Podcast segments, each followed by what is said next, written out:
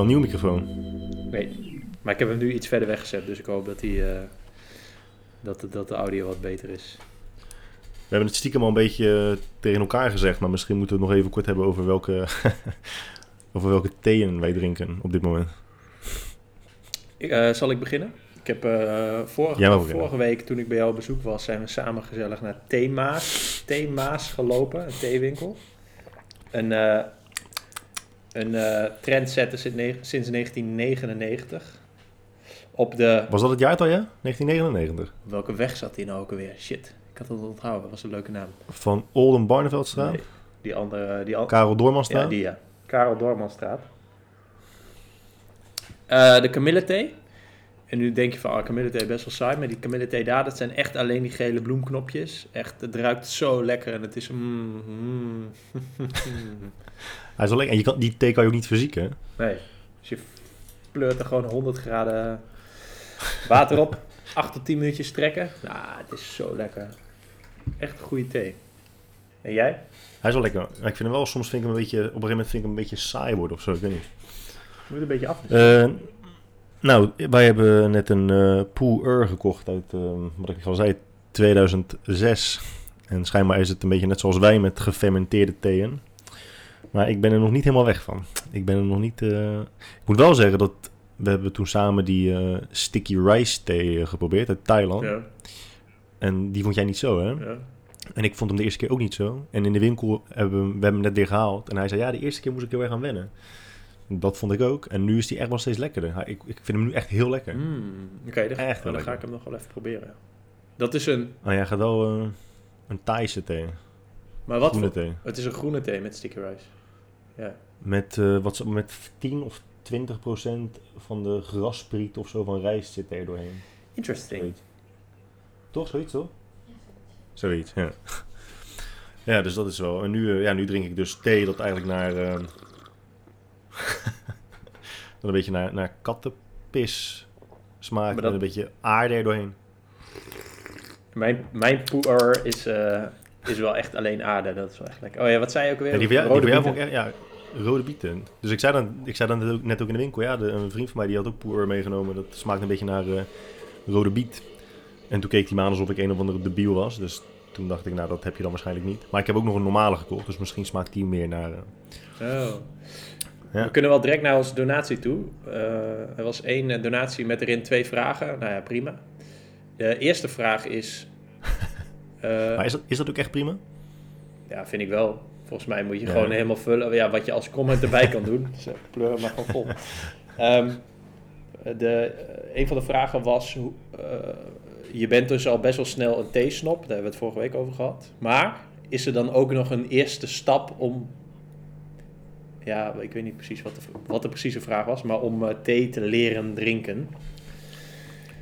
Ehm, heb jij daar een tip voor? Ik moet even, misschien even de naam zoeken van degene die dat vroeg. Ja, want hij moet natuurlijk wel een dikke shout-out krijgen, hij of zij. Het valt me wel op dat wij alleen maar donaties krijgen van mannen, hè? Daan. Daan vroeg het. Oh, dan heb ik het ook voor me. Wala. wat zijn jullie tips om te beginnen? Met thee. Nou, guy. Ja. Nou, ik denk dat je eerst inderdaad moet kijken naar welke, waar, waar, je, waar je voorkeur naar uitgaat wat smaak betreft. Ik ben daar niet heel erg moeilijk in. Jij volgens mij ook niet. Jij vindt groene thee en zwarte thee en kruidenthee ook allemaal lekker, toch? Sommige mensen die hebben echt wel heel sterk de voorkeur voor één van die soorten. Ehm, ja, en ik zou ook niet gelijk thee kopen van 20, 30 euro. Maar gewoon eh, in ieder geval leren hoe je thee serveert. Hoe je je gewoon, eh, welke temperatuur je moet aan moet houden voor het water. Of welke je het beste aan zou kunnen houden. Als het te heet is, wordt het vaak eh, te snel te bitter. En dat is, eh, dat is zonde als je het daarna weg moet gooien. Ehm, ja, ik zou ook echt helemaal niet gelijk allemaal dure, onnodige spullen kopen. Als je gewoon een water kookt. Jij doet het met een pannetje toch, op het fornuis? Ja, dat komt gewoon omdat ik mijn inductiekookplaat zo knetterhard kan. Dat die, eh, ja, op een gegeven moment had ik die waterkoker, die gebruikte ik nooit meer. Dus daarom gaat het gewoon veel sneller. Dus, Eh, ja, dus je kan, je kan het echt met van alles nog wat doen. Maar gewoon even een zo'n thermo, thermostaat kopen. Die je dan in het water stopt. Water steekt. ja. En dat, daar kunnen ze je altijd wel over adviseren bij eh, de winkel waar jij thee haalt. Want het verschilt een beetje per theesoort. Maar jij serveert volgens mij, jij doet alles op 70 of 80 graden toch? Omdat je dat gewoon lekkerder Nee, vindt? nee, ook die, sneller zwart, die zwarte thee, die, ik doe bijna alles op 100 graden, behalve die, eh, behalve groene. En die jasmijnthee eh ja, vind ik 70 graden lekkerder. Maar dat is een beetje het verschil. Dat is mijn tip aan Daan. Dat je gewoon, Maar je hebt dus eigenlijk eh, als grofweg zwart, twee soorten eh, brouwtemperaturen. Bijna alles is 100, maar groene theeën en eh, wat, ja, volgens mij al groene en witte thee is, kan beter op 80 graden. maar als jij dan, als je dan zwarte thee op 80 graden doet, betekent dat dan ook dat er minder smaak vanaf komt of zo? Als het water niet heet genoeg is. Weet ik niet. Ik weet niet precies hoe het werkt. Ik heb het eigenlijk nog nooit Want puer, drink, puer drinken ze ook koud, zei die, eh, zei die gozer in de winkel. eh, Maar dan weet ik dus niet of je het eerst op 100 graden eh, schenkt en dan laat afkoelen. Of dat ze het ook wel eens gewoon met koud water. dat weet ik niet. Ik, Direct ik doe wel, ik vind bijvoorbeeld zo'n van die Sencha groene thee, vind ik koud echt veel lekkerder. Dus daar zet ik wel eens een, een pot van en dan doe ik het in een fles en dan in zo'n glazen fles en zet ik het in de koelkast. Dat is in de zomer wel Dat is heel ook lekker. Ja. Dus, eh, maar dat, Maar eh, ja, ik, ik- gewoon naar een goede winkel gaan. Goede winkel en dan lekker eh, van alles nog wat proberen. Dat is wel eigenlijk Ja, het, ik- ik- het beste wat je kunt doen. ik zou gewoon vijf, vijf soorten kopen van alles eh, 50 gram of zo. Dat, of, of 100, nou 50. Helemaal allemaal verschillende. En dan heb je vanzelf wel eentje die je een beetje lekker vindt. En dan ga je daarna nog een keer en dan haal je weer vijf nieuwe. En dan op een gegeven moment ontdek je wel dingen die je lekker vindt. En dan heb je thuis een voorraad. En dan ga je gewoon... is er voor ieder moment op de dag is er wel een lekker theetje. dat, is, dat is wel echt zo. Nu ook bijvoorbeeld ja, maar dan krijg je dus... dacht ik van, even denken, ja, vanochtend heb ik zwarte thee gehad. Er zit natuurlijk een heel klein beetje cafeïne in. Vandaag, ik, eh, ja, ik doe denk ik, ik ga voor de kamillethee. Nou, nu zit ik lekker kamillethee. Leuk, en zo blijft het leven zo interessant. Ja, dit is, eh, Maar dan krijg je dus wel inderdaad het probleem dat je echt al heel snel zo'n fucking snop bent. Want je, ja, we hebben het vorige keer over gehad. Je kunt niet op een verjaardag... Dat is raar, want je kunt wel zeggen... Als je vraagt, joh, wat voor koffie heb je dan? En dan zeggen ze, ja, gewoon Douwe Egberts oploskoffie. Dan kun je zeggen, ah, maar ik, ik weet dat jij dit vorige Ja, keer al maar had gezegd. Want hier kreeg ik Ja. commentaar op namelijk. oh echt? nou ja, of commentaar. Eh, Thomas. Die vriend van jou, Ja. die eigenlijk ook een vriend van mij is, maar niet, Ja, ja, die ik niet ken. De, de, de sidekick die, die nooit bij de podcast is. Waar we het altijd over hebben. Maar eh, die kwam daarop terug. Dus we hebben dit eigenlijk al besproken. Maar ja, het is, het is nog steeds zo inderdaad. Je kunt wel zeggen van ja, ik hoef geen op- oploskoffie. Maar je bent wel echt een irritante gozer zegt van... Heb je thee in een zakje? Dat hoef ik niet. Terwijl dat wel een beetje... Maar volgens mij eh, zei hij dat omdat ik ooit een keer... eh, of ooit, de vorige keer dat ik bij hem was... eh, thee in een zakje kreeg. Ja, maar het is, het, is- het, is ook niet, het is ook niet tegen je verwachting in dan. Het, is ook, het zou heel raar zijn als je bij iemand komt en dan voor het eerst ook nog. En dat je dan zegt, joh, heb je van mij thee? En dat iemand dan echt met een hele collectie komt van losse theeën. En dan ook aan je vraagt, oké, en welke temperatuur heeft dan je voorkeur? Zo, dat is echt wel een friend for life dan. Ja, dat zou wel een master zijn. Dat is wel nice, ja. Ja, ik persoonlijk doe dat wel altijd met mijn gasten. Maar ja,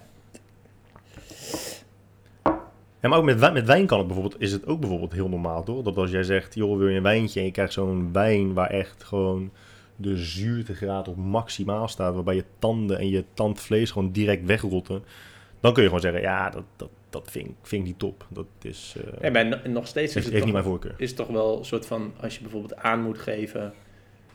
Weet ik veel, bij een barbecue of zo... Wat drinken jullie dan? Ja, dan eigenlijk moet je dan gewoon zeggen wijn. Maar ja, het is, het is, het is denk ik nog steeds wel een beetje done... om te zeggen wat voor wijn specifiek, toch? Ja, weet ik niet. Is dat zo? Dat, dat, dat weet ik oprecht niet. Jij ligt daar natuurlijk ook weer Ongeëikte welke- met Chardonnay, welke mensen. liefst voor 2010. ja, ik weet niet precies. eh. Nee, ik denk dat je daar geen vrienden mee wint. Nee, nee dat, dat, dat denk ik niet. Dat staat niet in dat boek van, hoe heet die? How to win friends and influence people. nee, daar staat gewoon... Schreef dat ook Dale Carnegie. Daar, Carnegie, ja. Daar staat in dat je eh, jezelf moet oefenen met oploskoffie drinken, omdat je overal smerige koffie krijgt. Nou, ik denk niet dat dat... eh, ja, misschien... Ik denk niet dat dat het antwoord is dat eh, Daan had verwacht. Maar misschien dat het wel gewoon enigszins de vraag beantwoordt. Ja, er is, er is niet zo heel veel bijzonders aan. Nee, het is gewoon een uitbreiding van, net zoals met wijn en bier. In de categorie zijn er, zijn er steeds meer nuances te maken en die zijn wij nu allebei afzonderlijk van elkaar. En soms met z'n tweeën aan het ontdekken, ja, dat is, dat is het eigenlijk. Toch? Deze is wel heel apart hoor. Wat die puer. Die poer, ja, hij, Hij heeft wel echt veel meer smaak nu. Maar het is inderdaad echt gewoon potgrond. Mm. Nou, Dat is echt jouw favoriet, nou, hè? potgrond ruikt niet echt potgrond. ergens naar. Een bosgrond wel. Dat is gewoon dat, dat, je, dat je het organische bederven ruikt. Dat is zo lekker. Oh, ik dacht, ik dacht dat ik dat tegen jou zei, maar laatst had ik er ook eentje opengemaakt. Ook uit China. En die, eh die rook echt gewoon naar, naar shak. Oh. Dat is ook niet top. Maar die was best wel lekker uiteindelijk. Mm. Maar die groene, die ik van mijn broertje heb uit Japan, die moet je wel nog een keertje proeven. Die vind ik wel echt heel lekker. Ik had vanmiddag de Nelson Mandela thee van Honeybush. Mm. Maar ja, ik vond het verder niet zo heel bijzonder. Dus heb ik mijn laatste honeybush aan jou gegeven en dan krijg ik dat als reactie. Ja. Ik ben gewoon eerlijk. Ja, ja nee, dat, eerlijkheid wordt altijd gewaardeerd, man. Nee, het is, dit was ook echt zo'n fucking thee uit een, eh, uit, een, eh, uit een toeristenwinkel, volgens mij. Het was niet zo'n theewinkel. Ja, wat Maar ik zei, de smaak eh, vond ik wel apart. Ik weet nog steeds niet wat, wat voor thee het is. eh, nee, ja, het is ook geen echte thee natuurlijk. Het is gewoon een andere plant waar, eh, net zoals rooibos ook geen thee is natuurlijk. Maar dat is gewoon een andere plant Nee. waar iets van wordt getrokken. Ja, Maar je weet niet welke plant. Honeybush. ja ik denk dat de honeybush, dat dat gewoon een plant is. Honeybush. Ik ga het ook... Honeybush. Cyclop Cyclopia. Ja. Hij is inderdaad gewoon een, een plant, ja. Een bloem. Honingbos. Heuning. ja, Heuningbos in het Afrikaans. Nou, dan weet je dat ook weer. Ja, inderdaad, rooibos, honeybush. Ja, ik had het nog nooit gedronken, dus ik vond het wel een eh, apart, eh, apart smaakje. Ja, nice. Lijkt... Eh, de dag vandaag, welke dag? Werelddenkdag. Werelddenkdag. Met een dus- mooi verhaal. dus- ja, de- oh, wacht, er stond een mooi verhaal. Omdat, ik had de vorige keer volgens mij verteld dat ehm, degene die die website bijhoudt, altijd van die grappige verhaaltjes, of tenminste bijzondere verhaaltjes schreef. En hij heeft hem nu ook twee dagen geleden nog aangepast. Hij of zij, kan natuurlijk ook. Maar Werelddenkdag, World Thinking Day, is, wordt georganiseerd door de World Association of Girl Guides and Girl Scouts. Alleen maar voor en door meisjes dus, staat hier op de website. En het heeft iets met vrede te maken en niet zozeer met denken. Dat snappen we niet, staat er. En dan is er een heel verhaal van, joh, ja, het is wel World Thinking Day, maar als je weet waar het precies op slaat, laat het ons vooral weten. Dat staat op de website. Dus het is een speciale dag, maar niemand weet Waarom? Oh, misschien is dat het wel, omdat het Werelddenkdag is. Dat je erover na gaat denken waarom.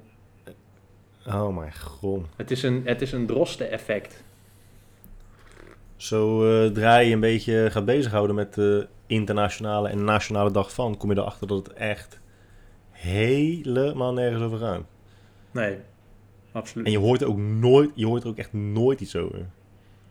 Mocht u inmiddels nieuwsgierig zijn geworden, kijk dan op World Thinking Day. Wie het weet mag het zeggen en laat het ons dan ook vooral weten. Dus dit is dus een dag waar en niemand weet waar het over gaat. Stand strong, stand up and stand together. Oh, wacht, zit ik verkeerd te kijken? Nee, ik zit ook te kijken, ja. Wereld, Werelddenkdag. Oh, dat was gisteren. Ja. Ja. Godverdomme. Jongen, jongen. Die blinde. Ja, wat is het nou? Moeten we alles weer uitgummen? Ja, vandaag is niks. Oké, nou ja, dan... eh. Shit man, zaterdag is dag was van dus de ijsbeer. Dus gisteren was het, oh ja, gisteren was het eh 22 februari. Ja, vandaag niks, nou top. Is a day of international friendship. Opportunity to speak out on issues that affect young women and... Ja, maar, hè, maar waarom heet het dan World Thinking Day? We have an offer. Book live sessions. Peace building. Oké, nou, ik snap er niks Het van. gaat dus echt helemaal nergens Nee. over. Nee, ja, Nee. top, Nou, top. Dus we moeten het maar over bitcoin hebben, hè? Nou ja, de- een andere vraag van Daan was eh, of jij, Oh. in ieder geval of wij, maar ik hou mijn bek gewoon, eh, wat wij denken van XRP, Ripple. Wat vroeg hij? Shit. Dat was de vraag. De vraag was, hoe zien jullie, jullie de toekomst van XRP? Vraagteken, dat was de vraag. Nou, ik denk dat eh, in Ripple dat er nog steeds heel erg veel mensen in zitten die eh, op eh, of richting de top hebben gekocht in 2017, 18. Dus ik denk dat die allemaal aan het wachten zijn tot het weer iets gaat doen. Dus ik denk dat je als die, als die ooit weer richting de bedragen van toen gaat. Ik ben gelijk even aan het kijken hoeveel dat precies was. De all-time high was 3,40 dollar, voor mij 2,60 euro of zo. Dat daardoor heen komen zal, zal nagenoeg onmogelijk zijn. Want er- is zoveel druk van verkopers rond die bedragen. Ehm, en die zitten nu al jaren natuurlijk te wachten met verlies. En sommigen die nemen hun verlies ook. Eh, ik denk dat als de SEC straks uitspraak doet, en dat zal ongetwijfeld gewoon positief zijn hoor. Vandaag was er ook een uitspraak over Tether. Dat is ook altijd een eh, probleem geweest. Mhm. Tether is zeg maar de, de digitale dollar, USDT. En de vraag was altijd, eh, of het, er was een beetje wantrouwen over het bedrijf. Want het was niet zeker, ondanks dat het al een aantal keer is bewezen, het was elke keer niet zeker of ze daadwerkelijk eh, dollars hadden voor elke, elke digitale dollar die zij maakten. En vandaag kwam dus de uitspraak dat er wederom is bevestigd dat ze dat daadwerkelijk hebben. Daar is uitspraak over gedaan. Voor mij hebben ze een boete moeten betalen voor iets van 18 miljoen of zo. Dus dat was wel heel positief. En ik denk dat dat ook wel heel positief zou uitpakken voor, uh, voor Ripple.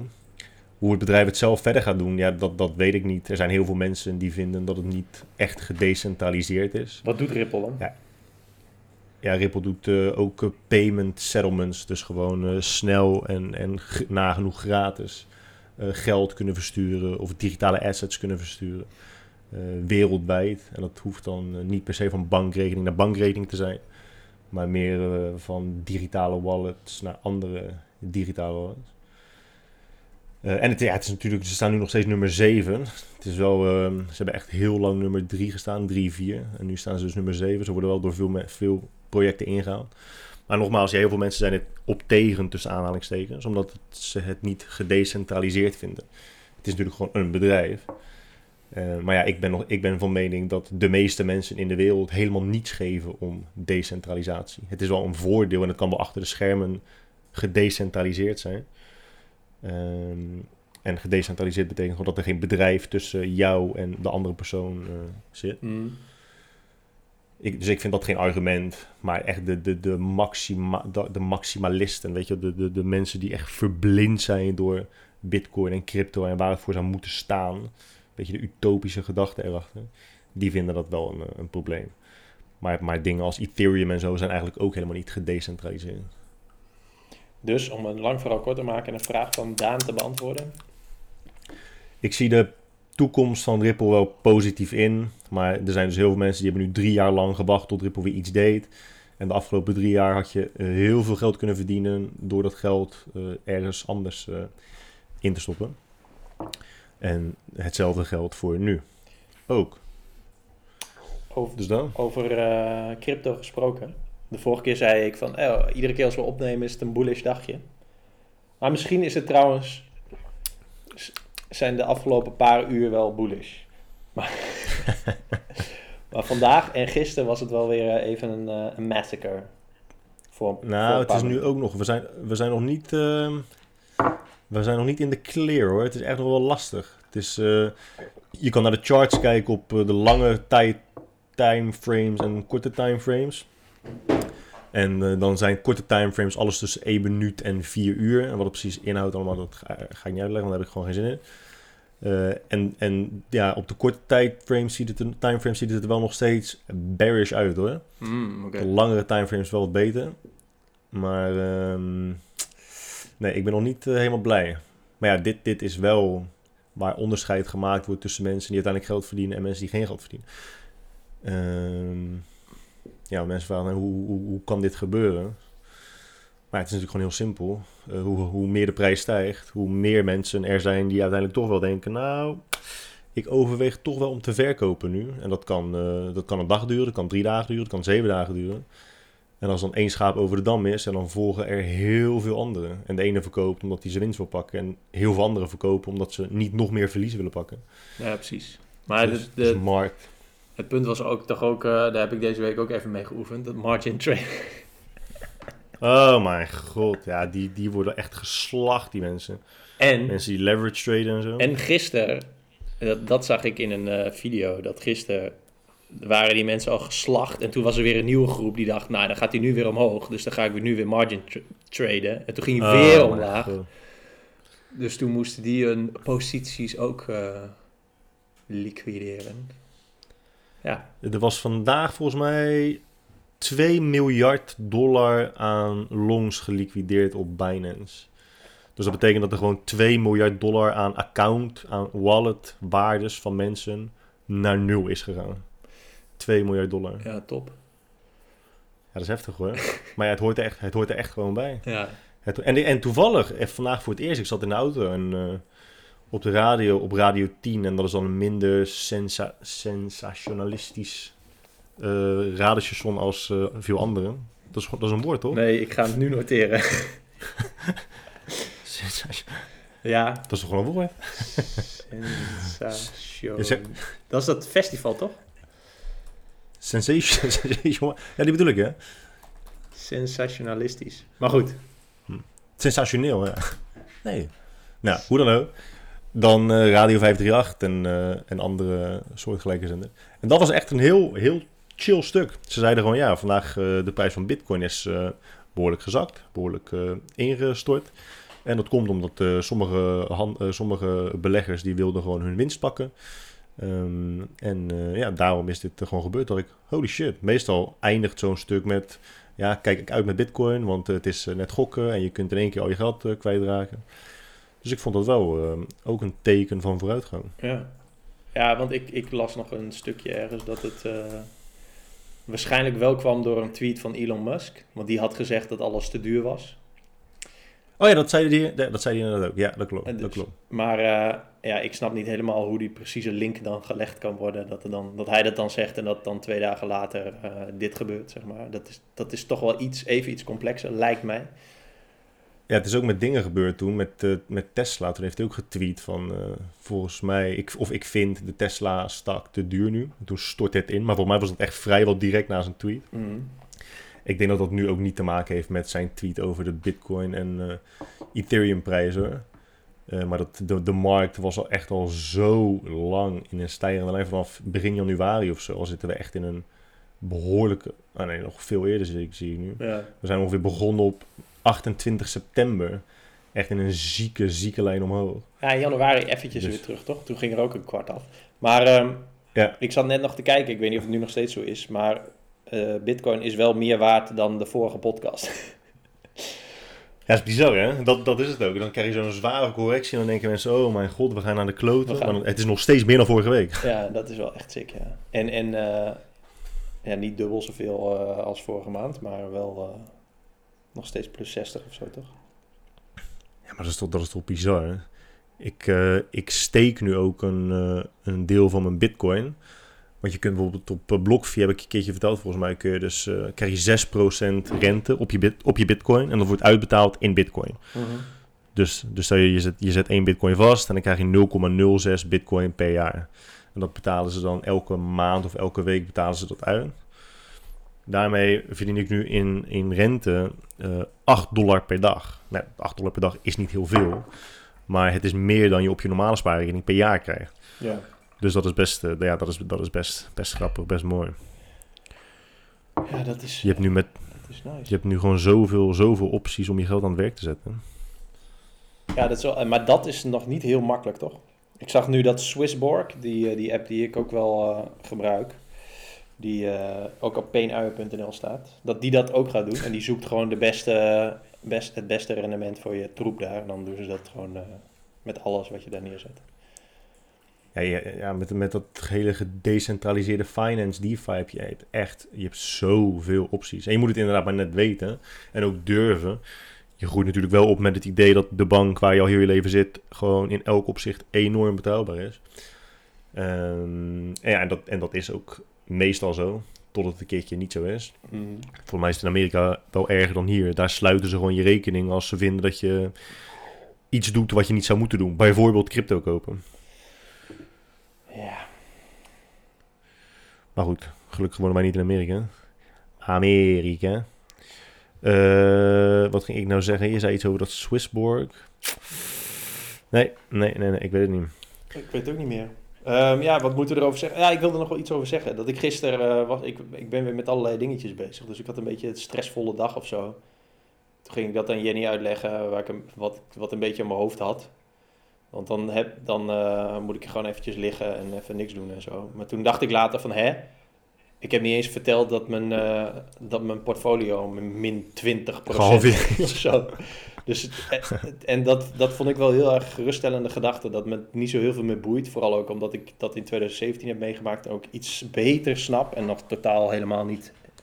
eh, ja, hoe, hoe moet ik het zeggen, helemaal snap hoe dit allemaal werkt. Maar het is wel nice dat, het, dat ik niet die stress heb, zeg maar, daarvan.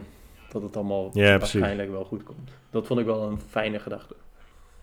Ja, dat is ook heerlijk. Want het is echt, het is echt niet te onderschatten hoeveel stress mensen hierdoor ervaren. Dat is echt, het is echt heel erg. Het is echt heel erg. Ja. Het is eigenlijk ook best wel terug. En ik, moet ook, ik ga het gewoon nog een keer zeggen nu. Ik heb het vorige keer ook al gezegd. Maar ik heb nu toch een beetje het idee dat ik de verantwoordelijkheid moet nemen om dat te doen. Maar we adviseren mensen nu af en toe om crypto te kopen. En dan hebben ze ook af en toe hier en daar gebruiken ze dan mijn eh, affiliate link op. eh, of voor Binance.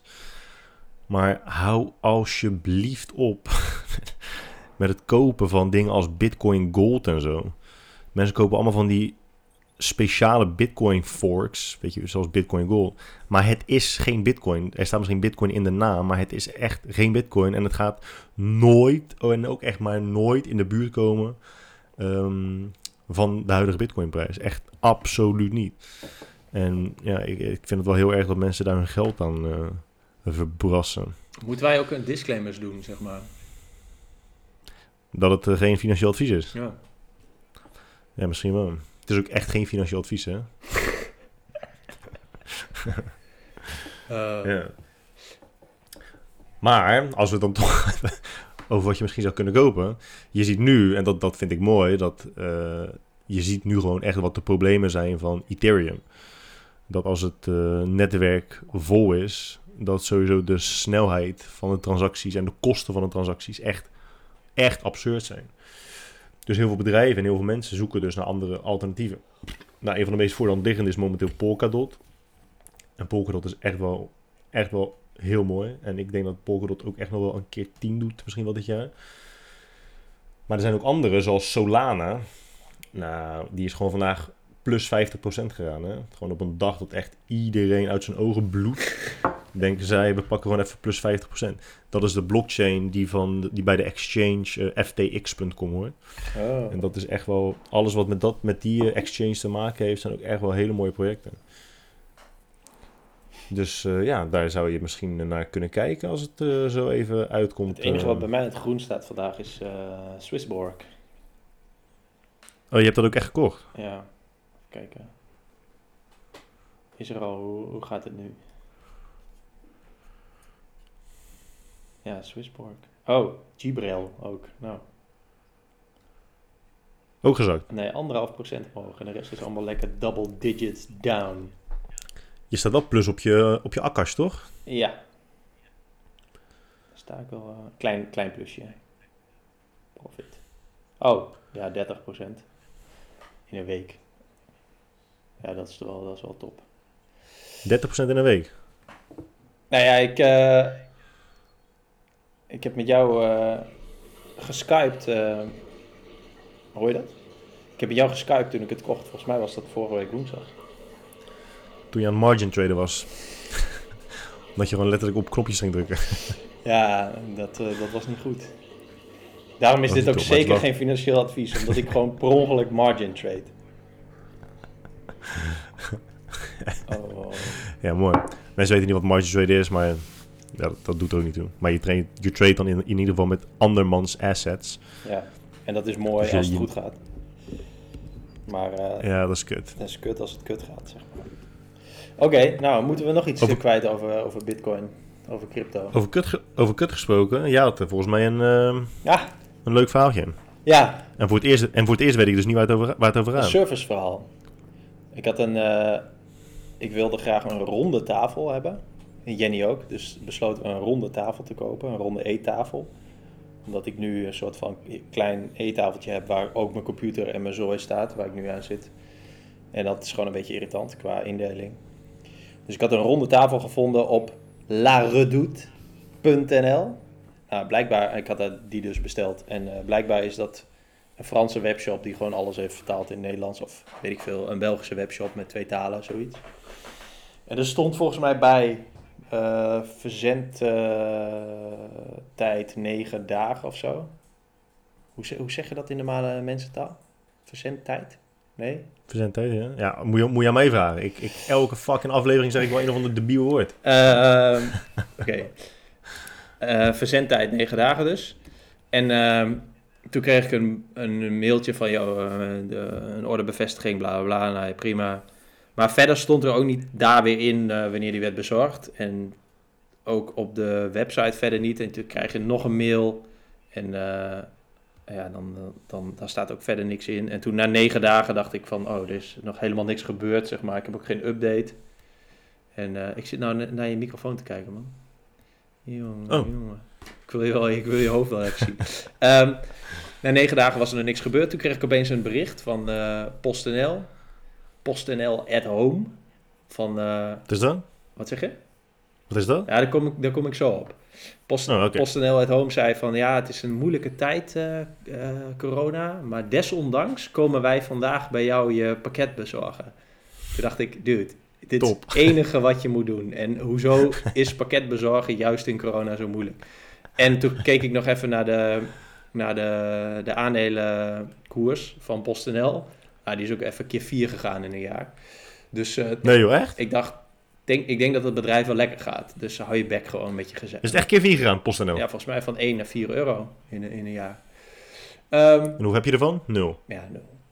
Maar um, toen dacht ik, uh, nou ja, prima, dus, dan zie ik jullie vandaag wel. Dus dan blijf je ook echt zo thuis en dan ga je ook niet naar de supermarkt, omdat je denkt, ja, daar komen ze dan precies, zeg maar. Nou ja, ze kwamen niet. Volgende dag dacht ik, ja, ik krijg lekker de tyfus. Kwamen ze ook niet. Die dag daarna kwamen ze ook niet. Dan moet ik even in het draaiboek kijken, want nu begint het uh, uh, moeilijk te worden. Oh ja, dan krijg, kreeg ik opeens een bericht. We komen woensdag, dus dat is morgen. En dat is acht dagen later dan dat ze hadden gemaild. En dat was al een paar dagen later dan die negen dagen toen stuurde Jenny een bericht naar PostNL van... ...joh, kunnen jullie even duidelijk zijn? Want nu zeggen jullie woensdag, maar jullie zeiden ook al tien dagen geleden... ...wat is, wat is dit nou? Toen zeiden ze daar, ja, maar neem even contact op bij, uh, met PostNL at home via dit nummer. Ja, dat, dat, dat, dat is echt zo kut, jongen. Ander loketje. Dat, dat, jij met je, met je leasemaatschappij, zeg maar. Van de een naar de andere. Dude, hoe, ik heb PostNL, heb ik, dat komt het toch brengen? Nee, nee, nee, is PostNL at home, is, is een ander bedrijf. Oké, nou, top. Intussen krijg ik een mail van die webshop. Yo, geef even je telefoonnummer door. Want ze willen een afspraak plannen. Maar die afspraak was al gepland. Toen had ik mijn, mail, of toen had ik mijn telefoonnummer doorgestuurd naar dat bedrijf. Die hebben doorgestuurd naar PostNL. Toen kreeg ik een Franse e-mail of ik even een enquête wilde oh invullen over de service. dat blijft ook zo mooi, hè, die e-mails. Uh. maar goed, nu komt waarschijnlijk morgen de tafel. En ja, het boeit me allemaal niet zo heel veel ik, ik weet dat kennelijk met meubels is de leeftijd al vet lang. En als iets uit Frankrijk moet komen, ja, dan zal het inderdaad wel langer duren. Maar het is zo grappig dat er dan weer zoveel dingen tegelijk gaan en misgaan. En beloftes die niet na worden gekomen. Ah, hoe moeilijk kan het zijn? Nou, ik vond het gewoon een grappig serviceverhaal. Ja, het is gewoon, het is, het is zo fucking irritant. En zeker bij die dingen waarvan je denkt, dit, dit, dit is toch zo simpel. Ik, heb, ik, ik plaats een bestelling, je moet het gewoon komen brengen. Hoor. We hadden, ik had je het vorige week of twee weken geleden ook over, die, uh, over Breeman verteld. Die monteur. En dat gaat ook zo moeilijk. En laatst hadden we dus een afspraak. Of hij, ze belden ons van, joh, we kunnen, we kunnen langskomen. En toen hebben we een afspraak ingepland. Toen bleek dat dat dus niet kon, want we waren die, we waren die dag niet thuis. Dus ik bellen om de afspraak af te zeggen. Staan ze alsnog voor de deur. Uh, gelukkig was uh, iemand hier in huis om schoon te maken, dus die kon de deur open doen. Word ik gebeld door die gozer en die zegt, ja, uh, een monteur hier, ik sta hier bij uh, binnen. Ja, wat is het probleem? denk ik, dude, we hebben een maand geleden hebben we dit dossier geopend. Of hebben we dit reparatieverzoek ingediend. Een maand. En iedere nieuwe monteur die komt, moet je weer vertellen wat het probleem is. Dit is... Ja, maar dat hebben ze. Dus ik, is het niet ter verificatie? Nee, dus ik leg het hem uit wat het probleem is. Ja, deze op deze tegen. Ja, ik heb mijn spulletjes uh, niet bij me, zegt hij dan waarschijnlijk. Ik leg hem uit wat het probleem is. En wat er dus ook, ook wat er gedaan moet worden. Ik zei, ja, het was de bedoeling dat er een camera-inspectie gedaan zou worden. En, um, ja, en de vorige monteur zei dit en dit. Oh, maar hoe komt hij daar dan bij? Gozer, ik ben ook geen fucking monteur. Weet ik veel hoe die daarbij komt. Jezus. En nu? Maar goed, uh, nog steeds is het niet verholpen. het is nog steeds niet verholpen. Dus dat is top. Oh ja, nee, nu, nu blijkt dus dat, dat tijdens de bouw van het huis de eh, ventilatiekanalen niet goed zijn aangelegd. Dus in dit huis hebben ze en de ventilatiekanalen niet goed gebouwd. En ze hebben de eh, mechanische. Ehm, nee, de ventilatiekanalen en de, de buizen waar dus schijnbaar de cv-ketel gas of weet ik veel condens doorheen moet blazen. Ook, is ook niet goed. Dus we hebben gewoon twee foutieve of twee bouwkundige fouten in het huis zitten. Nice. Top. Dat is wel nice. En dus moet Dat je er maar mee leven of zo. Nou, met die ventilatie eh, zeiden ze dus ja, je krijgt een financiële vergoeding. Kregen we voor mij 2000 euro. En hebben we nu dus gewoon geen ventilatie. Eh, en nu ben ik dus heel benieuwd wat ze gaan zeggen over dit warme water. Want wij hebben dus alleen nu maar warm water als je de kraan heel zacht zet. Eh, Dat je onder zo'n onder zo'n pisstraal staat. Ja, dat is wel echt kut, man. Ja, dat is echt heel leuk. Dus eh, ja, misschien kan ik dan elke dag bij jou komen douchen. Hoe is de waterdruk in Amsterdam? Ja, het is best wel goed. Ik had wel een tijdje dat ik alleen maar koud water had. Dat is wel echt, dat is wel echt kut. Dat is, dat is heel kut. Vooral ook. Maar Wim Hof zou het heel goed vinden als je dat wel elke dag zou doen. Ja, man, man, man. Heb je, maar nu zie je ze niet, hè? Die, die stoere Wie? mannetjes. Die, die eh, de hele tijd die in de sneeuw aan het rollen waren. Dan moet, ze, dan, moet, dan moet je nu ook de hele tijd shit posten. Dan moet je ook een sneeuwkanon bestellen. Voor in je huis. Dat is wel een goed punt, man. Ik vind dat wel echt een heel goed punt. Daar heb ik nooit bij stilgestaan. Wat? Dat mensen inderdaad in een ijsbad gaan, dat moeten ze ook altijd per se in de winter doen. Ja, En dan op Instagram. Plaatsen dan ook als het gewoon 30 graden buiten is. ja, maar, Maar dan doen ze het niet, want dan is het inderdaad minder stoer. ja, mijn vraag is gewoon ook van... Maar doe je dan in de zomer ook een winterjas aan? Dan, of zo. Ja, ik weet niet zo goed wat... Maar in theorie is het in de winter minder erg. Want in de winter heb je het al koud. Dus dan ga je ook nog in, een, ga je ook nog in koud water stappen. Dus dat is minder erg dan als je het fucking heet hebt. Ja, het, het biedt wel meer... Het is wel een soort van verlossend. Of het biedt opluchting. Ik weet het niet zo goed. maar het man. contrast is groter. Dus het is wel meer lijden. Ik had een video gemaakt en toen ge- ge- gevraagd waarom mensen die dat doen het ook altijd op Instagram moeten zetten. En toen reageerde iemand dat hij dat ook deed, maar niet op Instagram zette. Toen dacht ik, ja shit, mijn, eh, mijn punt is gekraakt, zeg maar. Maar ja, hij zei het ook wel. Dus door één persoon. hij zei het ook, dus in principe heeft hij het daarmee gepubliceerd en heb ik weer gelijk. Maar het is een beetje hetzelfde als mensen die ook nog steeds altijd hun eten plaatsen. Ik doe het ook. Als ik denk van, zo, dit is wel, ziet er wel lekker uit. Ja, Dan weet ik ook niet precies waarom ik dat doe. Ik weet het niet. nee. Ik durf het je niet te zeggen, jongen. Maar goed, ja, De boer. eh, ja, Jij kijkt niet, eh, jij kijkt niet naar Chris D'Elia, toch? nee, wie is dat? Die eh, comediant. Hij is ook eh, vaak bij dingen geweest, volgens mij, bij Joe Rogan. Chris, Chris D'Elia. Maar hij heeft er echt dus een jaar uitgelegen of zo. omdat hij in zo'n ijsbad had eh Omdat hij een eh, i- ice bath gone wrong. Nee, hij deed, eh, hij was ook een beetje, ja, dat is een beetje raar als ik dat zeg. Hij was ook slachtoffer van het hele MeToo gebeuren. Ja. De, de, de- ja, het komt er gewoon op neer dat als je fucking bekend wordt, dat heel veel vrouwen je willen neuken. En dan kunnen de, de feministen onder ons kunnen dan wel zeggen, nee, dat is niet zo. Ja, dat is wel zo, want heel veel mensen geilen gewoon op macht en op, en op faam en, en dat soort dingen. Dus hij kreeg constant berichten. Na elke show die hij deed, kreeg hij gewoon tientallen berichten van tientallen verschillende vrouwen. Nou, en die heeft hij dus heel vaak op gereageerd. Met, eh ja, let's have sex, let's make out, come to my hotel, dat soort dingen. Ja, maar ja, als je dat maar lang genoeg doet, dan op een gegeven moment tref je natuurlijk van die mislukkelingen die dat dan eh, moeten publiceren online. En toen eentje dat deed, toen deden meer mensen het. Ja, en toen is hij helemaal afgemaakt. Hij heeft nooit iets onvrijwillig gedaan, nooit iets met minderjarigen gedaan. Dat dacht ik in de eerste instantie wel. Maar gisteren heeft hij dus, of eergisteren heeft hij zo een, eh, een nieuwe podcast geplaatst, of een, een video waarin hij dus zijn eh, standpunt uitlegt. Maar daar reageren al die comedianten en, en, en podcasters daar ook op. Maar het is zo heftig, man. Maar wat, wat, is, wat is zijn situatie? Is hij veroordeeld of zo? Of wat is het eh, ergens voor? Ik weet niet of hij veroordeeld is. Ik weet niet of hij veroordeeld is, maar hij is wel eh, eh, echt. Hij heeft echt gewoon een jaar lang niks kunnen doen. Omdat hij gewoon helemaal met de grond gelijk is gemaakt door alle nieuwszenders en zo. Maar ik dacht dus dat hij iets illegaals heeft gedaan. Maar het kwam er gewoon op neer dat mensen nu dus vinden dat hij misbruik maakt van zijn status of van zijn bekendheid. Maar dan denk ik, ja, er zijn, al die vrouwen zijn er toch gewoon stuk voor stuk bij. En- en- Ja, weet je wat ik, ik... En dan moet ik dan natuurlijk weer eh, nu, nuanceren. Want eh, voordat, ze, voordat de, de mensen achter jou aangaan. Eh, het is natuurlijk ook wel... Het lijkt mij ook een hele moeilijke situatie als iedereen op je, zich op je werpt. Dat je, dan, dat je dan ook echt wel alsnog grenzen gaat opzoeken. En gaat denken dat je alles kan maken. En ik zeg niet dat, de, dat deze gast dan daardoor een slachtoffer is, maar dat is wel echt zo'n kutsituatie. Dus ik kan me wel echt voorstellen dat er dan, dat die allegations, dat die eh, eh, terecht kunnen zijn. Omdat er wel echt zieke Hmm. dingen gebeuren. Maar die dingen gebeuren dus omdat die situatie zo is. Dan, maakt, dan maken die dingen, dan maakt dat niet eh, goed of zo. Nee, ja, volgens mij was het bij hem gewoon dat ze, dat ze vonden dat hij misbruik maakte van zijn status. En dat, dat, dat, dat hij gewoon dus... Dat hij alleen maar leefde voor de seks. En dus met allerlei groupie seks heeft gehad. Maar ja, wat is anders het nut van groupies hebben? Ik weet niet, maar ik wil, ik wil dus weten wat de uitspraak is. Want ik, ik ken deze dude niet, dus ik ken de situatie ook niet. Dus dan, ja, vind ik Het een funny dude hoor. Ik vind zijn, zijn Netflix-shows, eh, zijn stand-up vind, vind ik iets minder. Maar gewoon zijn podcast is echt, wel, eh, is echt wel goed. En hij doet ook samen podcasten met die Brian Callen. Ik denk als je hem ziet, ken je hem denk ik wel. Ehm, ja, ik, ik vind dat wel mooi. En volgens mij is hij ook aangeklaagd of zo. Ik weet niet precies.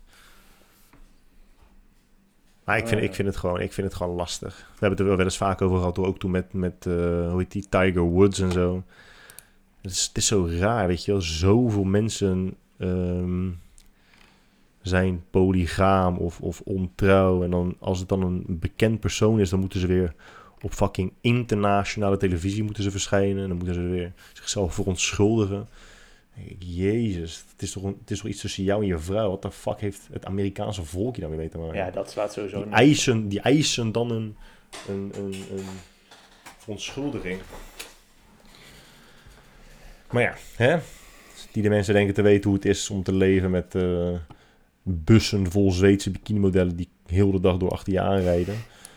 En letterlijk een ondergoed naar je toe smijten. Hoe kwamen we hier eigenlijk op? Weet ik niet, want ik dacht, ik ga gewoon even het meest willekeurige onderwerp bedenken en die smijt ik gewoon zo tussendoor in. Ah, ja, Terwijl ik heel tijd naar de Bitcoin chart zit te staren. hoe gaat de... En we weer naar... Ja, het gaat kut man. We gaan weer naar 47,8 Ik zal wel even eh, mijn, mijn margin trading account eh, opsnorren. Oh, oh, ja, het is wel heftig man. Het ziet er allemaal niet goed uit, uh, Jammer de Boer. Ik denk dat ik maar weer eh, ga solliciteren bij de McDonald's. ja, dit gaat helemaal mis. Nee, joh. Ja, het Ja, head and shoulders patroon. Ik zie het al wel weer. Oh, hè? Oh, ik heb al een tijdje niet gekeken. Hij is dus nu nog lager dan die, dat die enorme dip die we hadden vanochtend. Ah, oké. Nee, nee, nee, nee, nee. Nee, toch? Nee, man. Zie ik het verkeerd? Het laagste punt waar die op heeft gestaan was... Wanneer was dit? Het is net gebeurd, toch?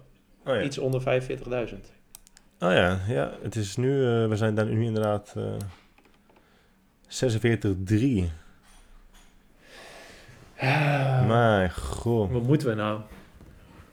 Wat moeten Ik we weet nou? het niet. Ja, toch, toch maar wel weer werken. Wat denk jij dat ze vanavond gaan zeggen bij de persconferentie? Want normaal wordt het altijd een beetje vooraf al eh, gelekt. Ja, wat was het nou? Alleen, Eh, eh, kap, dat kappers weer open gaan. Ja, kappers Ben ik en toch niet van- ook schoonheids... eh, Ben ik niet voor niks, ben ik nu voor niks stiekem naar de kapper geweest? illegaal aan de kapper geweest. Ja. Gelukkig is het een podcast en geen video opname. Ja. Nee, En, maar dan, dan, dan hoor je weer dat, dat je misschien weer mag sporten tot 27 jaar. Huh? Tot Ja. 27 jaar. Ja, ja, ik, heb het, ik heb het gehoord. Ik weet niet of het klopt, maar... Het is wel mooi hè, dat je vroeger had je van die, van die leeftijden. Dat je op je 16e mocht je dan scooter rijden. Op je 18e mocht je dan ja, auto rijden. En op bepaalde, eh, soms 16, soms 18 mocht je uit. En dat, dan dacht je altijd van, nou ja, dan, nu ben ik er wel ongeveer. Had je nog 21 dat je mocht zuipen in Amerika. En dan nu opeens, dan ben je 35 en dan mag je niet sporten. Omdat je ouder dan Ja, erg, hè? 27 Ik vind dat we de straat op moeten. Met onze rolla Oh, rollators. man, man. Maar het is toch gewoon raar dat je dan straks mis- misschien wel naar de kapper mag en misschien wel je wenkbrauw mag laten epileren, maar dat je niet eh, één op één training mag krijgen. Dat is echt. Ah, hoe langer dit duurt en hoe, hoe onlogischer sommige dingen worden, denk ik. oh, je, in Israël gaat het echt heel goed, hè? maar dan in, in wat ze in Israël doen, dat kan natuurlijk niet in zo'n links land als Nederland. Daar ja, hebben mensen nu gewoon een app op hun telefoon en dat, dat scannen ze overal en dan zie je gewoon of je gevaccineerd bent of niet. Oh, nice. En als je gevaccineerd bent, mag je gewoon alles doen. Dan kan je, dus je mag weer de sportschool in, je mag alles gewoon weer doen. Stranden zijn volgens mij wel nog gesloten. Maar ja, in Nederland eh, hebben heel veel partijen en heel veel mensen de mening dat je dat niet mag doen. Je mag mensen niet ehm, discrimineren op basis van of ze gevaccineerd zijn of niet. Oh ja, dat was een vraag bij de, bij de stemwijzer. Waar kom je ook weer bij? Ja, midden. Gewoon iets, iets, iets meer rechts dan links. En veel progressiever dan eh, conservatief. Zo. beetje. En volgens mij was dat het dichtst bij. Eh, het was niet echt. ChristenUnie. Ja, misschien wel. ChristenUnie, CDA of eh, D66 volgens mij. Alleen. Maar als je dan die... Sorry, ga verder. Nou, dat er geen rechts-progressieve partijen zijn, dat vind ik best wel jammer. Omdat daar. Ja, dat, dat viel mij ook op. Want ja, dit, dit is nu echt gewoon. Dit is extra gepolariseerd. Het is gewoon één schaal. Van linksboven naar eh, rechtsonder. Maar ja, dat, dat, dat, eh, en dan is boven progressief en onder conservatief. Dat is een beetje eh, hoe die partijen in Nederland zijn. Terwijl, ja, ik heb een paar vrienden gevraagd. Jo, waar sta jij? En dat waren er vijf. En die stonden allemaal op hetzelfde plekje als ik. En dat is een beetje op een plekje waar geen partijen waren.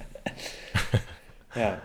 Ja, ik had, eh, als je op een gegeven moment aanvinkt dat je ook eh, partijen eh, kunt, of dat je ook partijen wilt zien die geen zetels hebben, dat je dan op de Piratenpartij komt, volgens mij, of 21 plus partij zag ik staan. Zoiets. Oh, die kon er nog wel bij. Dat ga ik even proberen. Maar dat heb ik toen weer uitgezet, want ik dacht, ja, ik ga niet op de Piratenpartij stemmen. Dat is wel een coole naam.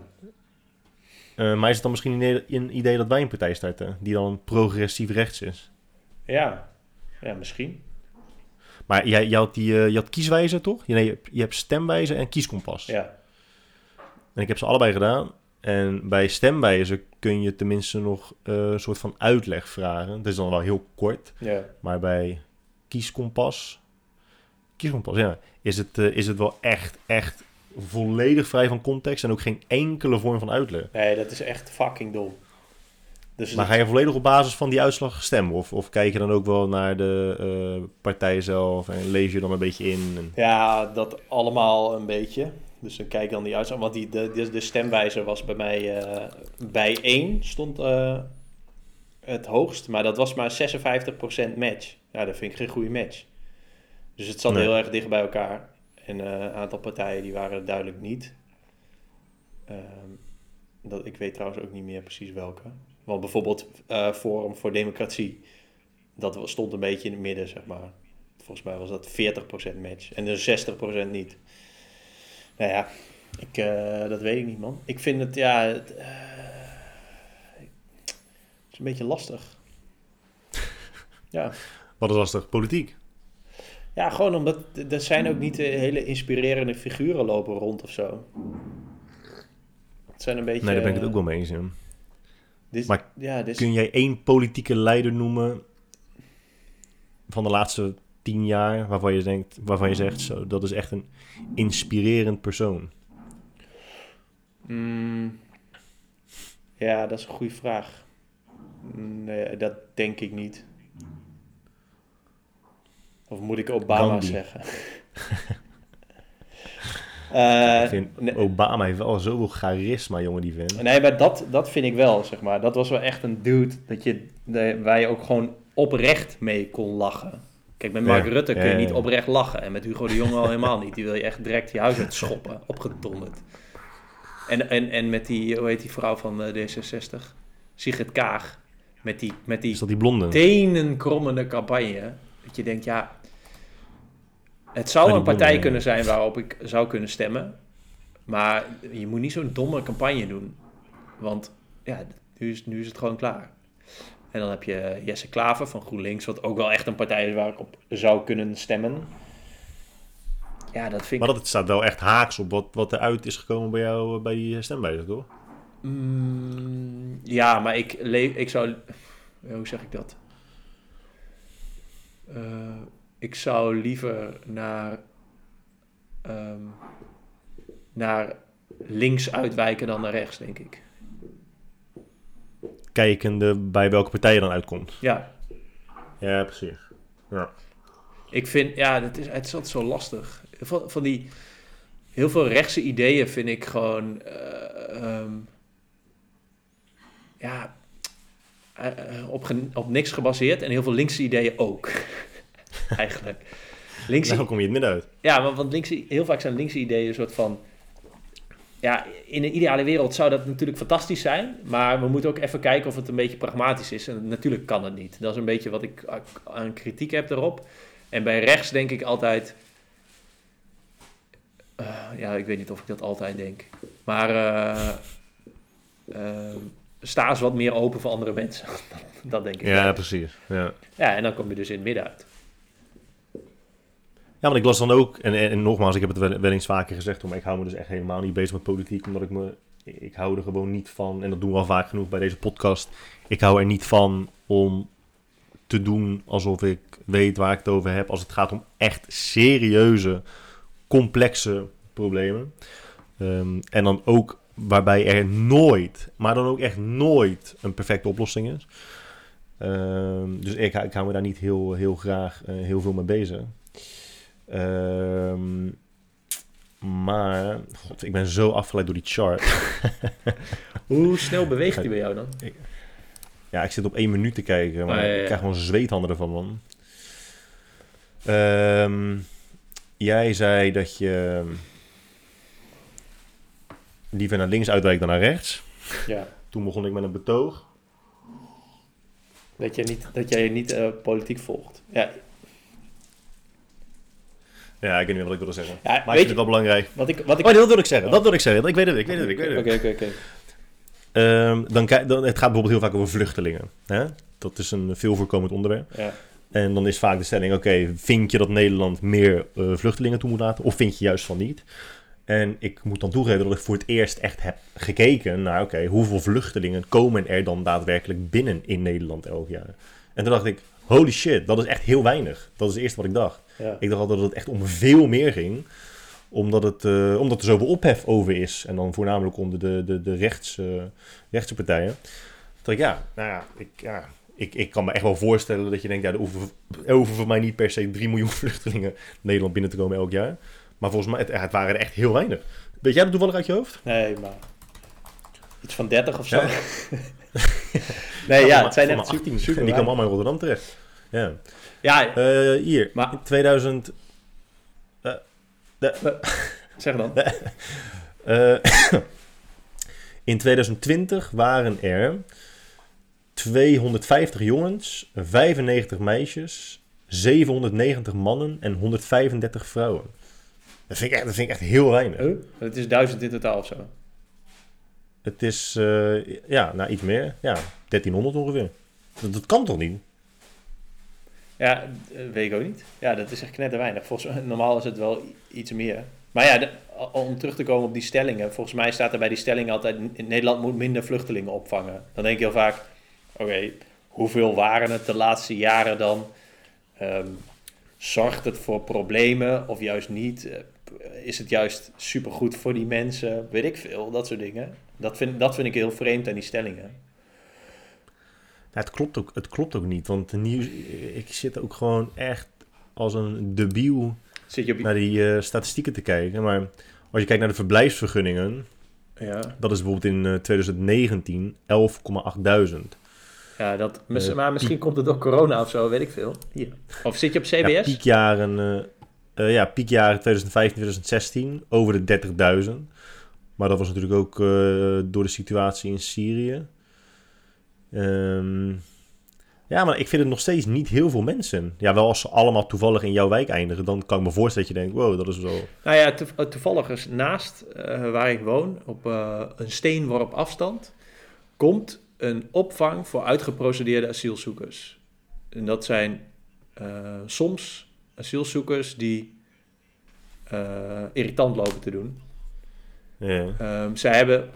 Ja, ik, ik moet echt oppassen. Ik moet. Ik moet het, zijn, het zijn probleemgevallen eh, vanwege hun status, maar ook vanwege hun gedrag soms. Nee, die, die komen echt naast mij, naast mijn huis, zeg maar. Er wordt nu een opvang gebouwd Ja. en er zijn heel veel eh, eh, medebewoners hier naar zo'n avond gegaan en die zijn daar tegen eh, gaan ageren. Maar ja, het komt er toch, zeg maar. Maar dat soort dingen moet je toch gewoon op lokaal niveau bepalen. Ik weet niet zo goed wat. Hoe, hoe, hoe, kun je nou. Hoe kun, ja, ik weet niet. Hoe kun je nou iets vinden. zonder dat je weet eh, hoeveel asielzoekers er de afgelopen jaar... Ja, ik weet niet zo goed. Waar, hoe, hoe, kun je daar iets van vinden bij de, bij de nationale Tweede Kamerverkiezingen over deze stelling? Dat begrijp ik niet helemaal. Ja, en, en dan kom je dus uit op racisme. En dan zeggen mensen, ja, je bent er tegen omdat je bij voorbaat al tegen mensen bent die uit bijvoorbeeld Syrië komen of andere Arabische landen. Uh, want het is inderdaad wat je zegt, het is heel moeilijk om, te, om, om, om er een, een mening over te vormen die van meerwaarde is als je nog nooit hebt ervaren hoe het is om mensen uit Syrië naast je te hebben. Als uiteindelijk blijkt dat dat helemaal kut is. Of iemand te zijn die zeg maar asiel aanvraagt. Dat is natuurlijk ook nog wel even een, uh, een ding. Ja, dat, dat, ja, dat is ook zo. De, en de, meest, de meeste asielzoekers, het is gewoon een statistisch gegeven dat de meeste mensen en dit bedoel ik ook niet racistisch, maar dat is hoe een racist zou kunnen denken. De meeste mensen die tegen vluchtelingen zijn. Statistisch gezien is de kans nagenoeg 100% dat, er, dat, dat de minderheid is sowieso geen terrorist. Is, ja, is sowieso geen terrorist. Ja. En als je, als, je, als, je, als je uitgaat van het idee van oké, nou, als er uh, eh, 30.000 Syriërs naar Nederland komen, ja, dan is sowieso 80% daarvan is een, uh, is een terrorist. Ja, dat soort gesprekken worden hier in Rotterdam wel eens gevoerd. Ze komen ook met de raket, hè? Zo, dan landen ze, ze, landen dan op de dam met de raket. En dan, Derde afslag rechts. Ja, en, dan, dat en dan komen ze sowieso allereerst al onze banen inpikken en daarna gaan ze aanslagen plegen dat was ook zo mooi dat dat, dat, dat speelde toen zo in Amerika inderdaad. Dat al die Amerikanen toen zeiden ja, en alle Mexicanen die pikken onze banen in. En dat heel veel Amerikanen ook zeiden van joh, maar jullie willen deze banen niet eens, jullie willen deze banen niet eens doen. Weet je, het ligt, al die banen bestaan gewoon echt al honderd jaar. Maar jullie weigeren gewoon om iemands tuinman te zijn. Want dat vind je te min voor je zo. Ja, dus doen heel, heel veel Mexicanen Jullie willen dat gewoon niet. Stelletje debielen. Ja. ja. Hoe kwamen we hier nou weer op? Oh ja, dat was, uh, dat was de... Over dat, uh, over dat jij een opvanghuis voor Syrische vluchtelingen naast je huis kreeg. De stemwijzer. Uh, maar ja, dat, die... Maar oké, dan dan, dan stellen we de vraag. Zou jij het fijn vinden... Wat heeft jouw voorkeur? Dat jij nu zelf gaat ervaren hoe dat is en wat voor vormen dat kan krijgen. Um, of had je liever gewild dat er een soort landelijk besluit uh, genomen zou worden, waardoor je dus nooit in die positie terecht zou komen? Ja, ik, begrijp, ik begrijp de vraag niet helemaal. Nou, je zegt net, zijn dat, niet, zijn dat geen dingen die je gewoon lokaal op zou moeten kunnen lossen? Dus iemand bouwt een, een opvangcentrum, opvang. Uh, nee, ik vind, ik vind dat je er iets over mag vinden op lokaal niveau. Maar op landelijk, ja, ik, ja, ik weet niet zo goed ik vind het gewoon een lastig, um, lastig ja, Er zijn dus mensen die vinden dat het, dat, het, dat het op landelijk niveau besloten moet worden, omdat ze gewoon nooit in een situatie terecht willen komen waarin jij zo meteen terecht komt. Ja, precies. Maar eigenlijk is, is de, vraag, ja, de, de vraag is natuurlijk, moet Nederland uh, zich openstellen voor het opvangen van asielzoekers? Ja. Dat is, ja, nee, oké. Ik uh, haal twee dingen door elkaar. Nou ja, oké. Laten we het over iets anders hebben. Ik, uh, wat was de vraag bij de stemwijzer? Kunnen we die direct erbij halen? Uh, ja, dat is misschien wel leuk, want, want daar noemde jij vorige week ook iets over. Dat je tegen mij zei van GroenLinks volgens mij vindt dat, of wil dat Rotterdam Airport gesloopt moet worden omdat ze daar dus huizen willen bouwen. Want toen zei jij inderdaad, ja, ze missen volgens mij 1 miljoen huizen in Nederland. Nee, dat, dat wil uh, uh, GroenLinks. Ja, maar volgens mij is er eh, even los van dat GroenLinks wil dat ze dat daar gaan bouwen en dat het vliegveld verdwijnt. Volgens mij is inderdaad wel geconstateerd dat Nederland gewoon ongeveer een miljoen woningen uh, tekort heeft. Mm -hmm. Toch, dat zei je toch? Een miljoen of honderdduizend? Een miljoen ja, toch? Miljoen. Ja. Dus dat uh, nu gewoon echt knet er veel woningen uh, gebouwd moeten gaan worden. Ja. Maar dan krijg je ook weer zo, want dan was een van de stellingen was volgens mij, uh, vind jij of ben je het eens met dat uh, er ook heel veel sociale huurwoningen in elke nieuw gebouwde wijk moet komen? Mm -hmm. Wat is die vraag? Wat vind je daarvan? Wat ik daarvan vind? Ja, dat was de vraag.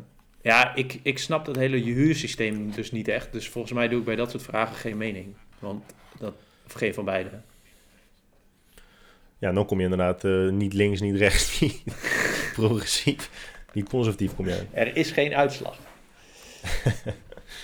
oh ja, ik, volgens mij is het gewoon zo dat je, je kan vrije sectorwoning Ja. kun, je, kun je huren. En sociale huurwoning. Ja, dat snap ik. En- Alleen, ja, eh, ik denk heel vaak van als er genoeg vrije sectorwoningen zijn, dan zijn die eh, huurprijzen toch lager. Dus dan, hoe, hoe zit dat dan met die sociale huur? Dat, ik, ik denk dan heel vaak van, ja, maar dit is toch heel complex. Dat kun je toch niet zo zeggen. Ik heb trouwens even opgezocht. De stemwijzer zegt, de stelling, Nederland moet meer vluchtelingen opnemen dan het nu doet. Dan denk je, oké, hoeveel doet het nu dan en wat is het effect? Dan zeg je meer weten, dan staat er alle mensen die de Europese Unie binnenkomen mogen asiel aanvragen. Mensen die geen recht hebben op asiel moeten terugkeren keren naar het land van herkomst. Over het aantal vluchtelingen dat een land opneemt worden afspraken gemaakt binnen de Europese Unie. Ja, oké, maar hoeveel dan? Ja, en dat, dat, dat mist heel veel context. Hè. Ah, dat is zo. Maar ook sowieso, ook sowieso vind, je, vind jij dat Nederland eh, eh, uit de EU moet stappen? Ja, kan je, kun, je iets meer, kun je iets meer uitleg geven over wat zijn de voordelen, wat zijn de nadelen, wat zijn de argumenten voor beide? Ja. ja, je kunt ook nog doen. Wat vinden de partijen? Nou, dan zie je alleen. Ja, eh, waar ze scoren op dat spectrum. Ja, en dan zeggen ze, dan hebben ze een beetje uitleg. Mensen die het slachtoffer worden van oorlogen, dictatuur en vervolging op basis van geloof of seksuele geaardheid, moeten veilig heenkomen kunnen zoeken. Ja, vind ik ook. Dat is voor D66 een keuze voor mensenrechten. Ja, D66 wil deze mensen niet in de kou laten staan. Oké. VVD is het oneens. Die zegt, vluchtelingen verdienen veilige opvang, maar die is zoveel mogelijk in de regio waar zij vandaan komen. Hier dragen we aan bij door migratieovereenkomsten met derde landen te sluiten. Ja, weet, ja dat, dat slaat er nergens op. Dat het dan... We vinden het wel, maar, maar niet bij ons. Ja, alles moet ook weer zo politiek correct zijn. En zo keurig, zo, zo... Niet, geen uitgesproken mening. Maar jij, eh, jij gaat dus gewoon D66 stemmen. En ik... eh, ik eh, weet het niet. Ik stem Piratenpartij. Ja, ja slim. Piratenpartij. Ik, ik werd vandaag gebeld door een 06-nummer, want ik had me opgegeven voor, om stemmen te tellen. Eh, Oh ja. En, eh, Ga dan nog door. Nou ja, ik werd dus gebeld door een 06-nummer en die vroeg of ik ook nog eh, portier wilde zijn. Omdat ik zo'n kast, op, kast ben. Nee, maar dat is gewoon mensen verwelkomen in het stembureau. En toen, Hallo, toen zei ze, kun je ook even je BSN-nummer doorgeven? Toen zei ik van, dat wil ik wel, maar je belt met een 06-nummer wat ik niet ken. Dus ja, je kunt maar gewoon ook een, een of andere Henk zijn die even mijn BSN-nummer wil fetchen. Ja, ja, maar we werken thuis, dus eh, dit is gewoon een werktelefoon. Ja, oké. Oh, goed punt. Ja, maar nu had ze gemaild. Dus eh, ja, ik ga, ik ga ook werken op een. Of tenminste, Oh, dat gaat dus wel door. als, ik niet naar Tha- Maar- als ik niet naar Thailand ga, dan... eh, Jij bent ook echt zo'n nakker, jongen. Maar hebben ze niet... ehm, want, want, je- want je moest toch elke keer kijken waar dan plek was, waar je dan terecht kon. ja, ik kreeg... Volgens mij is... Nee, dat is wel een goede trouwens. Want op een bureau mocht ik niet werken. Want er was, was, daar was plek zat. Toen ben ik gevraagd of ik stemmen wilde tellen. Dat wilde ik wel. En nu belden ze of ik ook die portier wilde zijn. Dus kennelijk moeten ze nog portiers hebben bij Dus waarom zeg je nou de portier? Het is gewoon gastheer of zo. Nee, ze zei portier. Toen dacht ik, nice, heb, heb je mijn Insta gecheckt of zo? Wat een kast, die moeten we hebben. Holy shit. Hey, eh, Hebben ze echt gezegd portier? Met, met sportschoenen kom je die niet in. Een beetje mensen duwen. Ja, ik weet niet. Spreek je wel Arabisch? Ehm, ja, ik ken, ik ken een paar cijfers, maar ik weet niet wat ik dan zeg. Cijfer, gamse, Arba. Gamsa staat voor. arba. Dat is vier. Oké, nou ja. Kijk eens, echt een man van de wereld, hè? Eh, Oh, mooi man. Dus je wordt gewoon portier. Dat is wel heel kick. Krijg je ook zo'n veetje op je borst. Ik hoop het wel, man. Ik ga denk ik ook milli- AH-millimeteren, dus ik- goed dat die kappers open gaan. Het zou wel echt fantastisch zijn dat ik, dat ik zo'n zwart pak aandoe en met zo'n veetje aankom. Zo, gewoon, Zo, ook gewoon zo'n politieknuppel in je broek staat. Nee, ik ben wel Ja, dat is gewoon gevaarlijk hoor. Nee, weet Weet ik- je hoe groot de kans dat je dood wordt geschoten daar? Best wel groot. Nee, ik, ik was wel. eh, ik vond het wel grappig toen in Amerika toch dat, dat eh, die, die stembureaus werden bestormd. En toen dacht en dat speelde wel in mijn achterhoofd. Toen dacht ik van ja, dat zou grappig zijn als het in Nederland ook gebeurt. Met een paar gekken of zo. Dan wil ik wel op zo'n stembureau werken. Dan wil ik wel meemaken. Maar ik denk Zo. toch niet dat dat gaat gebeuren. Ja. Dat zou echt heel grappig zijn. Inderdaad, net als bij de Capitol, dat het opeens in het nieuws staat. Dat een of andere, een of andere achterwijk in Amsterdam, waar toevallig jij dan portier bent. Gewoon een hele staatsgreep. Dat zou echt heel Ja, grappig maar welke, welke partij gaat een staatsgreep proberen? Ja, de Forum voor Democratie, die, wat vonden ze nou ook alweer? Dat ze te weinig eh, zetels in de peilingen hadden. Omdat ze, omdat ze heel veel leden hadden en heel veel views op Face- Facebook. maar dat is dus Oh, ook de mooi staat van de partijen. Niet dat ik, dat, niet dat ik op die partijen zou over, overwegen om op, de, erop te stemmen. Maar het is allemaal zo treurig en zo. Zo, Ja, je, je, moet kiezen, je moet kiezen tussen eh, allerlei kwaden. ja. Ik zag trouwens een, eh, een, ehm, een eh, speech van Taleb. En dat is een van de hele bekende speech van hem. In Libanon geeft hij die Beirut volgens mij. Universiteit van Beirut. En dan kijk je naar de reacties en dan zeggen mensen... Zo, dit is echt weet je, een van de meest inspirerende mensen die ik, die ik ken. En ja, nogmaals, en nogmaals ook dank aan jou. Ik vind het echt een briljante fan. En ik ben blij dat jij mij 780.000 keer hebt gepusht om te beginnen met lezen. Ik heb echt, echt wel veel van die gozer geleerd. Maar ik vond het echt zo een fucking saaie speech. ja, die Holy gozer kan shit. echt niet spreken. Het is echt niet Nee. normaal. Echt heel erg. Maar, maar de reacties zijn zo positief. Dus ik ging echt zitten. Ik dacht, nou, dit wordt wat. Dit wordt een beetje à la Steve Jobs bij de... Bij welke university? Stanford University zo? dacht ik, dit, is, dit wordt wel echt nice. Maar ik dacht echt, jezus. Gewoon elk woord is gewoon een, een bevalling.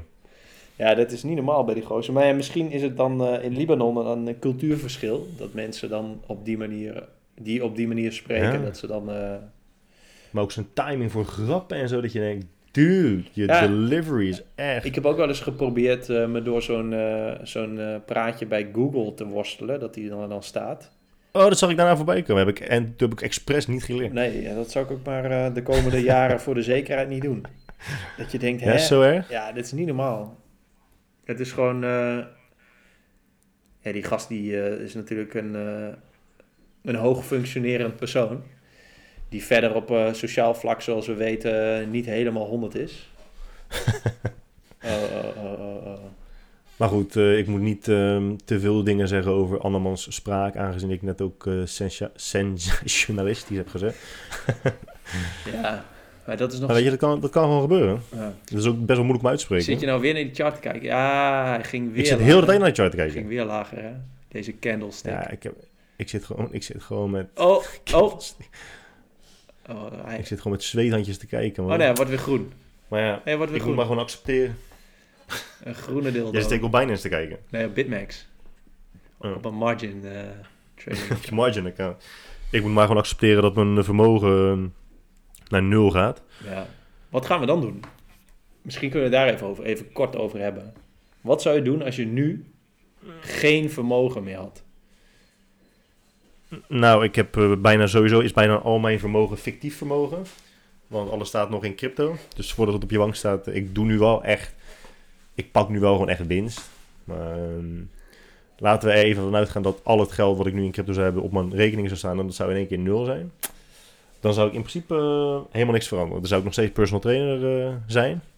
Dan zou ik nog steeds hopen dat eh, eens of misschien twee keer per maand wij een donatie krijgen via de podcast. Die ook, En, die ook nul is geworden, want dat zit allemaal in crypto. Maar ja, hopelijk, ja, ja, oké, dan zetten we het niet meer in crypto, inderdaad. Staan we daar nog eh, winst op? Op, op onze... Ja. Ja, ja, ja, zeker. Zeker, toch? ja. Echt al 8 bitcoin of zo hebben we daar, toch? Ja. Ja, Leon Mann had toen eh, drie bitcoin gedoneerd. Leon heeft 3 bitcoin. Echt, als, als er iemand is die opeens een hele bitcoin doneert... dan zou ik zelfs durven zeggen dat ik misschien wel aan zijn penis zit. Zo, zo zitten? Of... Eraan zou zitten. Ja, ja, ja, oké. Met, één, met één vinger misschien wel. Ja, ik met een tak, denk ik.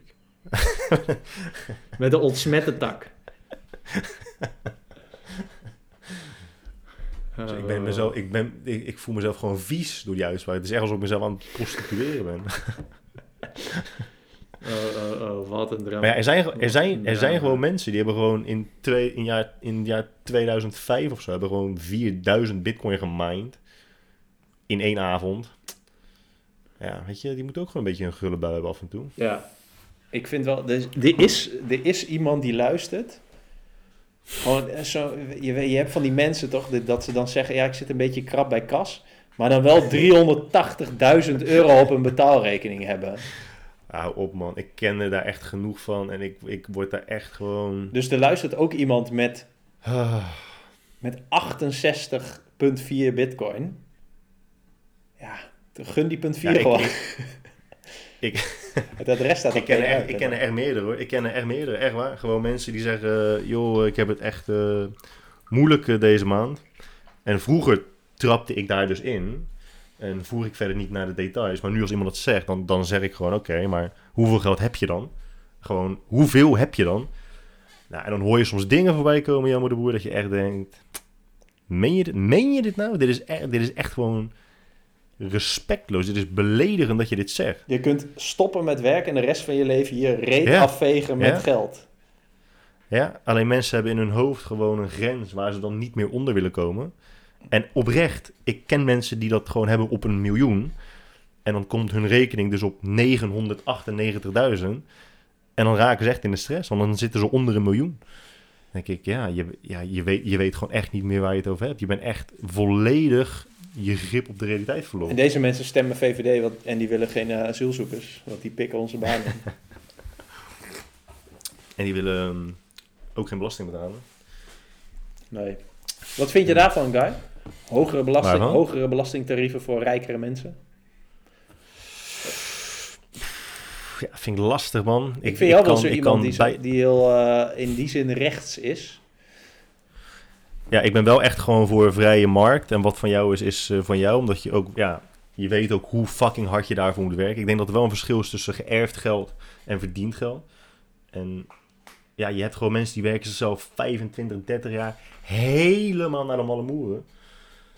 Ehm, en die maken van niets heel veel. Ja, en om dan te zeggen, ja, jij bent eh knetterij, dus jij moet nu 70% belasting betalen. Ik snap wel waarom dat goed is hoor. Dus ik snap beide kanten van het verhaal wel. Maar ik kan niet met overtuiging zeggen dat ik daar, dat ik daar achter sta. Want het is ook gewoon zo dat heel veel van de rijkste mensen in de wereld echt enorme filantropen zijn. En laat het mensen dan vrijwillig weggeven, want dat doen ze echt. Niet allemaal, maar wel heel veel. In plaats van dat je ehm, het forceert. Maar vind je niet dat argument dat hele rijke mensen met een paar miljard, zeg maar, dat ze gewoon geld uit de economie halen, dat dat gewoon alleen maar kut is? Geld moet rollen. ja, ja. ja. En dan kan, eh, ja, kan Bill Gates wel een half miljard per jaar eh, weggeven. Maar hij heeft, hij heeft nog 160 miljard op zijn pennyrekening bij de ABN staan.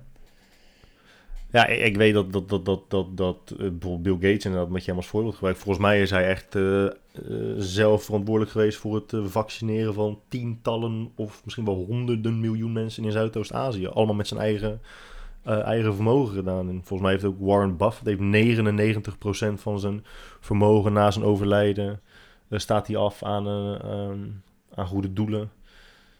Er wordt wel heel veel geschonken. Maar inderdaad, wat je zegt, eh, geld moet wel rollen. Dat is wel beter voor de economie. Maar ja, als je inderdaad zo fucking veel geld hebt. Ja, dan kun je dus zeggen, dan kan je toch net zo een deel eh, afstaan. Maar dan is weer de vraag, oké, want je moet dan meer belasting betalen. Dan gaat het dus naar de staat. Ja, wat doen zij er uiteindelijk mee? Ik, ik zou het mooier vinden als, eh, als mensen met een bepaald vermogen forceren om elk jaar x percentage af te staan aan eh, goede doelen. In plaats van meer belasting betalen. Ah, oké. Interess- interessant.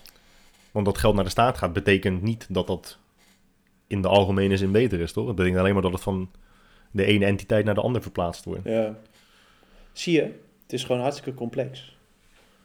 Ja, ik vind het ook echt heel moeilijk hoor. Maar ja, ook dat zijn weer van die dingen, daar hou ik me gewoon te weinig mee bezig. En daarom is het misschien wel gewoon echt leuk als we af en toe gasten hebben. Van, gewoon experts op bepaalde gebieden. Want een ik ben politieke zelf gast. op geen... Ja, gewoon op allerlei gebieden. Op, op het gebied van thee, op het gebied van politiek, economie. Het lijkt me ook wel heel tof om een keer gewoon met een econoom te zitten. En dan niet met, met alle respect, iemand van 18 die net eh, bij in Holland af is gestudeerd. Maar gewoon echt een soort van eindbaas, weet je. Dat lijkt me echt wel heel, heel kick. Ja, oké. Want ik ben op geen enkel vlak eh, een expert. Dus ik eh, zou daar best wel van kunnen leren.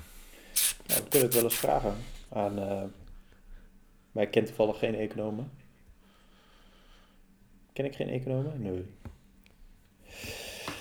Ja, ik stuur wel een mailtje naar RTLZ. Even zo'n dude in een pak. eh, Maar kunnen we niet een, eh, kunnen we niet een soort oproep eh, nu doen? Van als er mensen zijn die vinden, en dan ook wel kunnen onderbouwen waarom dat zo is, dat zij expert zijn op een bepaald vakgebied, en dat mag echt van alles zijn, dat we dan misschien een keertje iemand kunnen uitkiezen om Ja.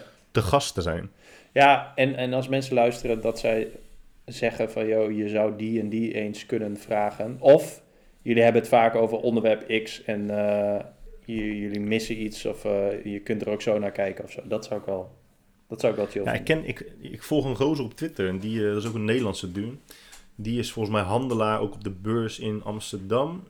En die doet ook veel met crypto. Volgens mij weet hij ook wel waar hij het, waar hij het over heeft. Maar goed, dan gaan we het dus weer over crypto hebben. Dat is misschien onnodig. Het lijkt me wel tof met alle, allerlei verschillende onderwerpen. Dat is wat Joe Rogan ook heeft gedaan. En dat is gewoon Ja. echt wel dé manier om heel veel te leren. Ja, dat is, wel, dat is wel een goed punt. En anders moeten we alsnog gewoon een podcast doen met onze vriendinnen. Want die weten toch alles over alles. Ja, dat is ook wel weer waar, ja. Toch? Dat is altijd wel eh, je vangnet waar je op Aan het eind weten zij altijd alles. Aan het eind weten ze altijd alles, ja. Ja. Eh, ja, dat is wel een goed punt. Ja, of inderdaad, of eh, over dinges. Met Wim Hof natuurlijk. Ja. of we vragen, Nee, maar dat... eh, vragen Andy van hebben we. over hoe hij eh, met stress omgaat. Had ik dat verteld? Op Clubhouse. Op Clubhouse heb je nu... Nu komen een beetje die bekende Nederlanders op Clubhouse en zo. En het enige, enige wat bekende Nederlanders doen... is op het podium aan het, het volk zeg maar uitleggen... hoe je het beste je leven kan leiden en zo. En dan krijg je dus vragen aan Andy van der Meijden... van eh, hoe ga je om met negativiteit? En dan zegt Andy van der Meijden... ja, ik heb helemaal niks met negativiteit. eh, dat vind ik gewoon helemaal niks. oh, maar, Oké. ja, dat. Ja. ja, logisch toch? Of eh, een of andere Instagrammer die dan... ja, als het jou allemaal even te veel wordt, wat doe jij dan? Ja, het is, niet- het is niet... het is gewoon... het, het was een maandje leuk, maar... Nu niet meer, hè? nee.